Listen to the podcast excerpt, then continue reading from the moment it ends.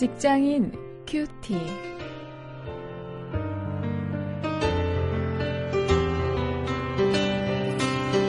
여러분 안녕하십니까? 오늘도 여러분과 함께 말씀 나눌 원용일입니다. 오늘은 느헤미야 7장 1절부터 4절 그리고 70절부터 73절까지 말씀을 가지고 리더십에 대해서 다시 한번 생각을 하십니다. 위임의 미학이라는 제목으로 함께 말씀을 묵상하십니다.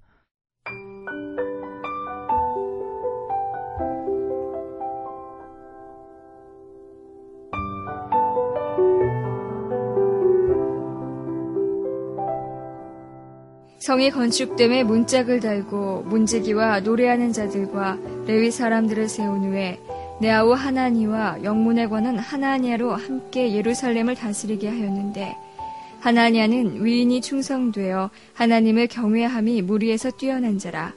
내가 저희에게 이르기를 해가 높이 뜨기 전에는 예루살렘 성문을 열지 말고 아직 파수할 때 곧 문을 닫고 빗장을 지르며 또 예루살렘 거민으로 각각 반차를 따라 파수하되 자기 집 맞은편을 지키게 하라 하였노니 그 성은 광대하고 거민은 희소하여 가옥을 오히려 건축하지 못하였음이니라.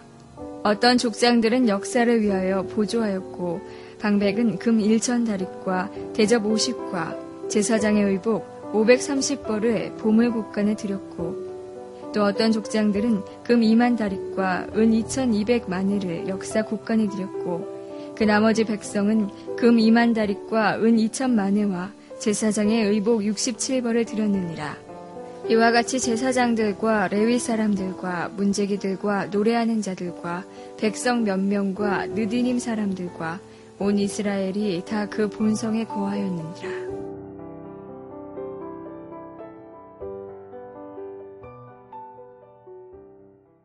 제가 금년부터 쓰고 있는 다이어리 플래너라고 하더군요. 어, 거기에 보면 매일매일 할 일의 체크리스트를 보면 ABC로 그 중요도를 기재를 하고 그리고 그것을 해결했는가 아니면 해결하지 못했는가 그리고 또 하나의 항목이 있더군요. 이 위임이라는 항목인데 누구에게 그 문제를 어, 위임했는가 하는 항목이 있었습니다. 그것을 보고 이 위임에 대해서 그 중요성을 생각을 했는데 우리 일터에서도 마찬가지죠. 이 위임이 참 중요한 리더십입니다. 물론 이것은 다른 사람에게 떠맡기는 것이 아닙니다.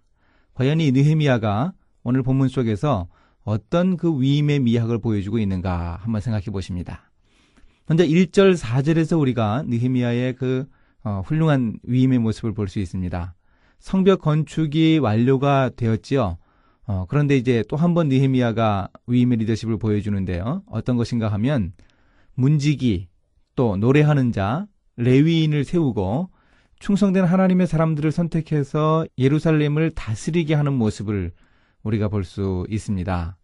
아, 또한 이 예루살렘의 경비를 위해서 백성들이 순번을 정해서 지키게 했습니다. 물론 또 3절 4절에서 볼 수 있는 대로 자기 집과 가까운 곳을 지키게 하는 효율성 이것도 고려하면서 니헤미야가 이 위임의 모습을 보여주고 있습니다. 니헤미야는 성벽을 건축하는 그 과정에서뿐만 아니고 이렇게 총독으로서 정치적인 권력을 행사하는 데 있어서도 전격적이고 치밀하게 위임하는 그런 리더십을 보여주고 있습니다. 위임이야말로 효과적인 리더십인 것을 우리가 니헤미야를 통해서 확인할 수 있습니다. 또 건너뛰어서 70절부터 73절을 보면은요. 거기에는 이제 재정 부담도 함께 나누는 그런 리더십의 모습을 볼 수 있습니다. 느헤미야는 예루살렘 성에 사는 그 이스라엘의 족장들이 예루살렘 성을 위해서 재정적인 헌신을 할 때에도 위임을 했습니다. 그들에게 그 모든 것을 맡겼습니다. 또 족장들뿐만 아니라 백성들도 일정한 양의 재정적인 헌신을 해서 예루살렘 성 그리고 성전에 부담금을 함께 내도록 했습니다. 그들은 어, 돈이 없기 때문에 백성들은 내지 않게 하는 것이 아니라 그 재정 부담도 자기가 가진 재정적인 능력에 따라서 어, 이렇게 헌신하게 하는 이런 위임의 어, 미학을 볼 수 있습니다. 이렇게 재정적인 부담을 함께 해야 공동체 의식을 가질 수 있죠. 어, 이것 역시 위임의 중요한 한 부분입니다. 어떤 사람이 한 사람이 모든 것을 다 하는 것이 아니고 그것을 고르게 능력대로 나누어 가지는 것 이것이 그 훌륭한 위임의 모습인 것을 본문을 통해서 보여줍니다. 아울러서 오늘 본문은 아닙니다만은 느헤미야는 8장부터 10장까지 나타나는 종교 개혁도 위임하는 모습을 보여줍니다. 그것은 자기가 감당하지 않고 총독인 자기가 이스라엘의 종교 개혁을 감당하는 것이 아니고 영적인 지도자인 에스라가 주도하도록 철저하게 위임하는 모습을 보여주고 있습니다. 성벽 건축은 물론 느헤미야의 일이었습니다. 그리고 백성들을 다스리는 일도 역시 느헤미야의 일이었습니다. 그런데 그들의 신앙을 회복시키고 영적으로 부흥하게 하는 그 일은 선지자 에스라, 또 학사 에스라, 제사장인 에스라에게 위임한 것입니다. 위임을 이렇게 철저하게 이행할 때 그 공동체가 가장 바람직한 방향으로 어, 나아갈 수 있습니다. 이 사실을 오늘 본문을 통해서 우리가 확인해 볼 수 있어야 합니다. 우리도 말씀을 가지고 한번 실천거리를 찾아봅니다.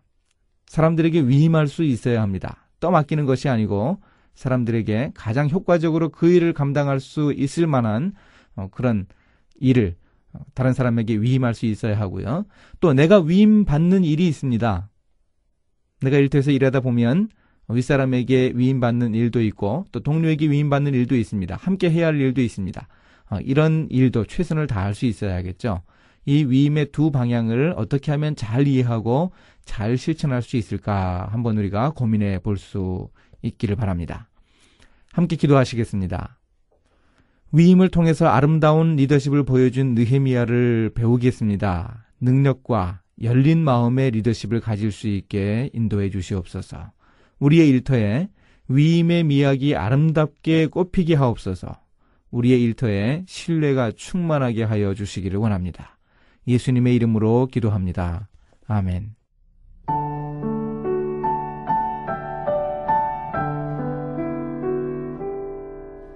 맥스 드프리는 그의 책 리더십은 예술이다에서 위임의 어려움에 관해 다음과 같이 말합니다. 다른 사람에게 지도자의 권한을 내준다는 것은 쉬운 일이 아니다.